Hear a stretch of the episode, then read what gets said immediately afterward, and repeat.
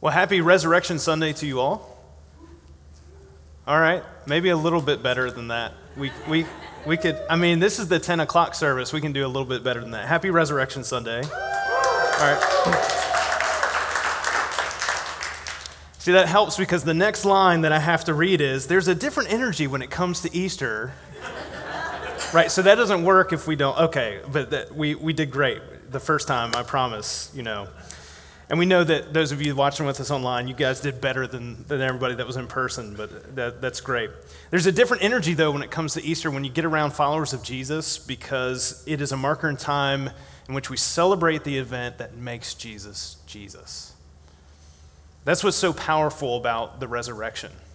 Is that of all the things that we know about Jesus, all the things that we can study, read about in the Bible, you know, things that he said, things that he taught, it's the resurrection that makes Jesus Jesus. It's no less true than any other day of the year, but when we set aside this time to celebrate it, it draws our hearts and minds back to the truth that our faith is built on. And that is that the good news that Jesus died, was buried, and raised from the dead so that we could be with God both now and forever. It's kind of like celebrating somebody's birthday. It's not that you don't care about them any other day during the year, but there's something special about setting aside a specific time and place and, and way of celebrating that describes value and worth and gratefulness and hopefully inspires us not to take that person's life for, for granted. But celebrating the resurrection has a lot more greater implications than just for this life. And so, as Chip mentioned, that's why we're talking about heaven on Resurrection Sunday. And that's why over the next couple weeks, we're going to talk about what heaven is like, how we live in light of heaven and hell, uh, because the resurrection sustains the hope that we have in a promised new life, afterlife, in which we live directly within God's presence, in a new heaven and a new earth, in which the, the best of this life is only a shadow. There are misconceptions about heaven all over the place within our culture, and we'll talk about more about that in the next couple weeks and what it actually means for what we'll experience. But for today, we're celebrating what makes heaven possible, and that is that Jesus died and was raised again. There's no other faith, and I say this with research and boldness and conviction, that there is no other faith that has captured the hearts, minds, and souls of humanity globally and historically to the degree that following Jesus has and it's both a result of how Jesus changes our life now and what we look forward to in the life to come. Because what we believe about resurrection leads us, or perhaps maybe frustrates us in this life and the life that we expect. The two are intertwined within our deepest sense of longing. And you know what I mean when I talk about longing. It's hard to articulate, but it's really easy to feel. We can pinpoint some things in our lives that, you know, there's those longings that are possible, maybe that we've experienced in the past before and we want to recapture again, you know, like that first cup of coffee on that much needed vacation. You know, you know what I'm talking about? Like you get to the beach, or get to the cabin in the mountains and you sit on the porch and you have that first cup of coffee and you're like, ah, that longing that we feel throughout the year. Or maybe, you know, recognition for your effort. You know how good that feels when somebody comes up to you and says, "Hey, I just want to let you know you've been killing it lately. You know, great job." And you're thinking, "Man, if I could just if I could just have somebody, you know, tell me that every day, that would be amazing." And we long to hear those words of affirmation, or for that touch from that special someone you know how amazing that is when we long for that to happen and when it does. I know my wife is so grateful to have me in her life to fulfill that longing. And, and it goes from the possible to all the way to, to, to, the impossible, the things that, you know, the deep desires of our hearts that we re- really want, but we know that are never going to happen. Like, I would love to this summer go spend a couple weeks with my grandparents, just me and them, but they're not here with us anymore. And that's that longing of nostalgia that I have as a child being able to go and do that with them. And I remember how amazing, you know, those days were with them, and I long for that time again. Or I long for the athleticism, or, or maybe just the recovery time and period of my body 20 years ago. I don't know if any of you can relate, relate, relate to that, maybe add a couple more decades for, for some of us. Um, but I, I, would love, I would love to be able to, you know, be how I was then. Or I, would love for, and some of you are, uh, some of you are not going to appreciate that, uh, that at all, this at all, but I would love to have a standing tee time three times a week at Augusta National, right? So there's two of us excited, excited about that. I think that would be incredible. There's, you know, a, a, big golf tournament happening this coming weekend, you know, but I would love to be able to play, play there regularly, perfect weather, a couple close friends, you know, nobody else on the course except maybe a few legends from the game. And those are just the superficial longings, right? The possible and the impossible. Then there are the ones that we won't get into, the deep longings of the soul, like the desire to be liked by everyone or the desire to be seen as successful by, by everyone. We won't get into all of those. The list continues.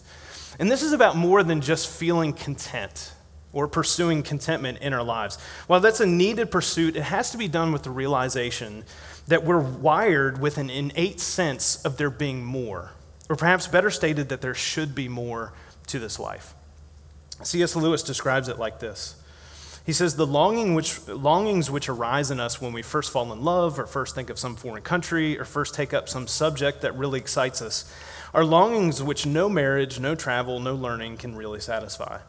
I'm not now speaking of that which would be ordinarily called unsuccessful marriages or holidays or learned careers.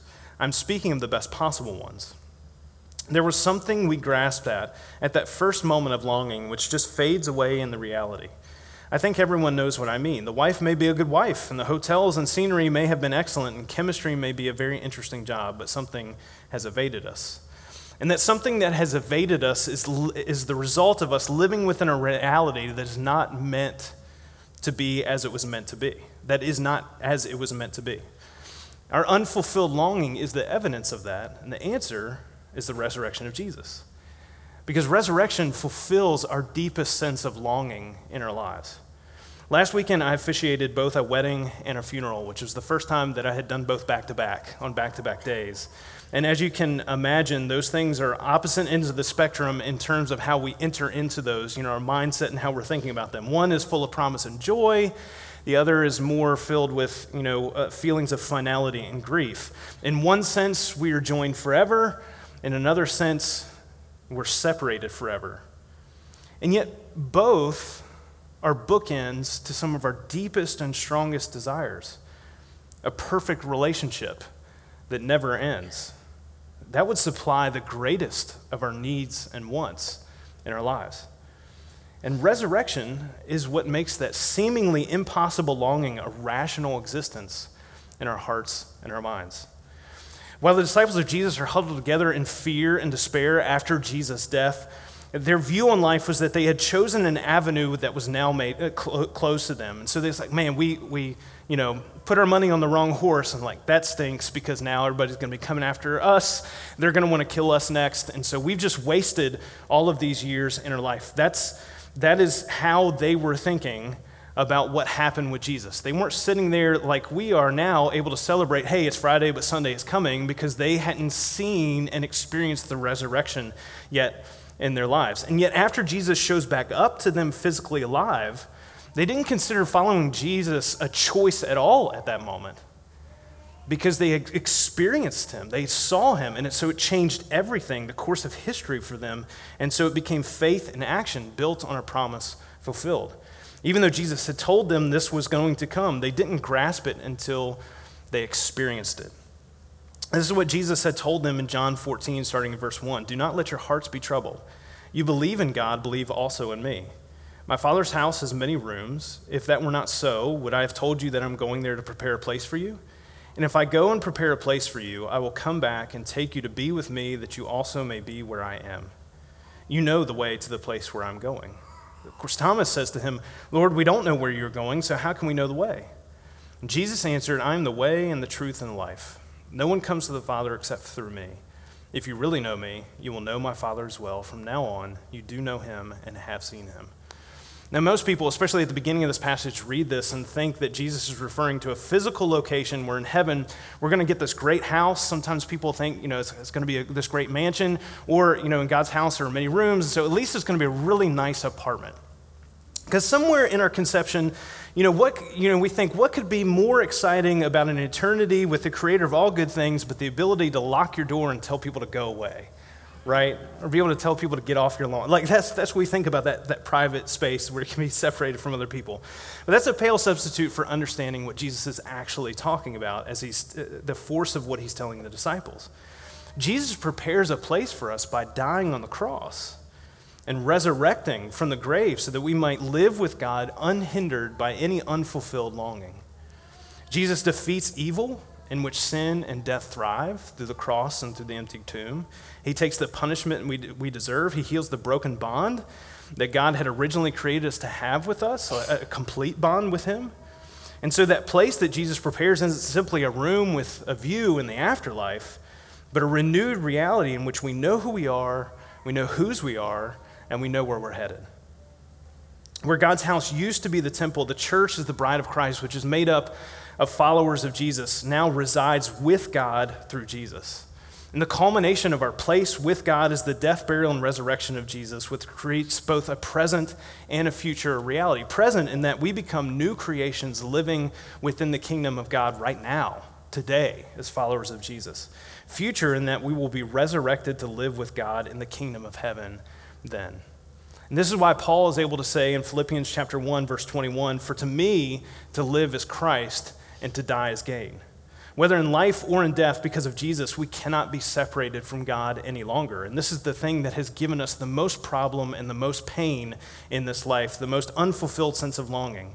And this gives us eternal rest from that. That's what Jesus does through his resurrection. This is life as it should be, as it was always meant to be, as God created it to be, in perfect harmony and peace with the world and people around us. In longing, we've all felt the need and desire for heaven, and Jesus' resurrection is the answer for that. The resurrection exchanges our earthly, unfulfilled sense of longing for the heavenly longing that Jesus ensures, promises, and makes, makes it become fulfilled. Here's a glimpse of that from John in Revelation chapter 21, verses 1 through 5. Then I saw a new heaven and a new earth, for the first heaven and the first earth had passed away, and there was no longer any sea. I saw the holy city, the new Jerusalem, coming down out of heaven from God, prepared as a bride, beautifully dressed for her husband. And I heard a loud voice from the throne saying, Look, God's dwelling place is now among the people, and he will dwell with them. They will be his people, and God himself will be with them and be their God. He will wipe every tear from their eyes. There will be no more death, or mourning, or crying, or pain, for the old order of things has passed away. He who is seated on the throne said, I am making everything new. And then he said, Write this down, for these words are trustworthy and true.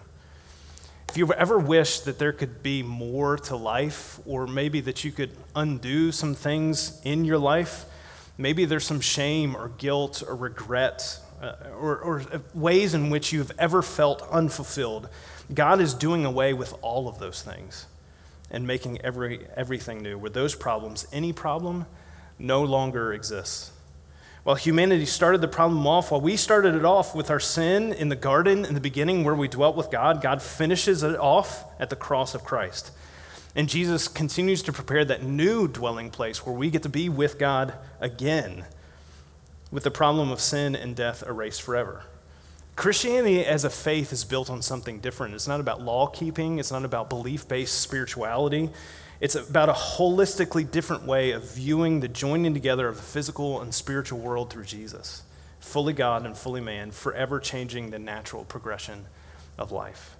And Surprised by Hope, N.T. Wright explains it like this To put it at its most basic, the resurrection of Jesus offers itself to the student of history or science no less than the Christian or the theologian not as an odd event within the world as it is, but as the utterly characteristic, prototypical, and foundational event within the world as it has begun to be. It is not an absurd event within the old world, but the symbol and starting point of the new world. The claim advanced in Christianity is of that magnitude. Jesus of Nazareth ushers in not simply a new religious possibility, not simply a new ethic or a new way of salvation, but a new creation.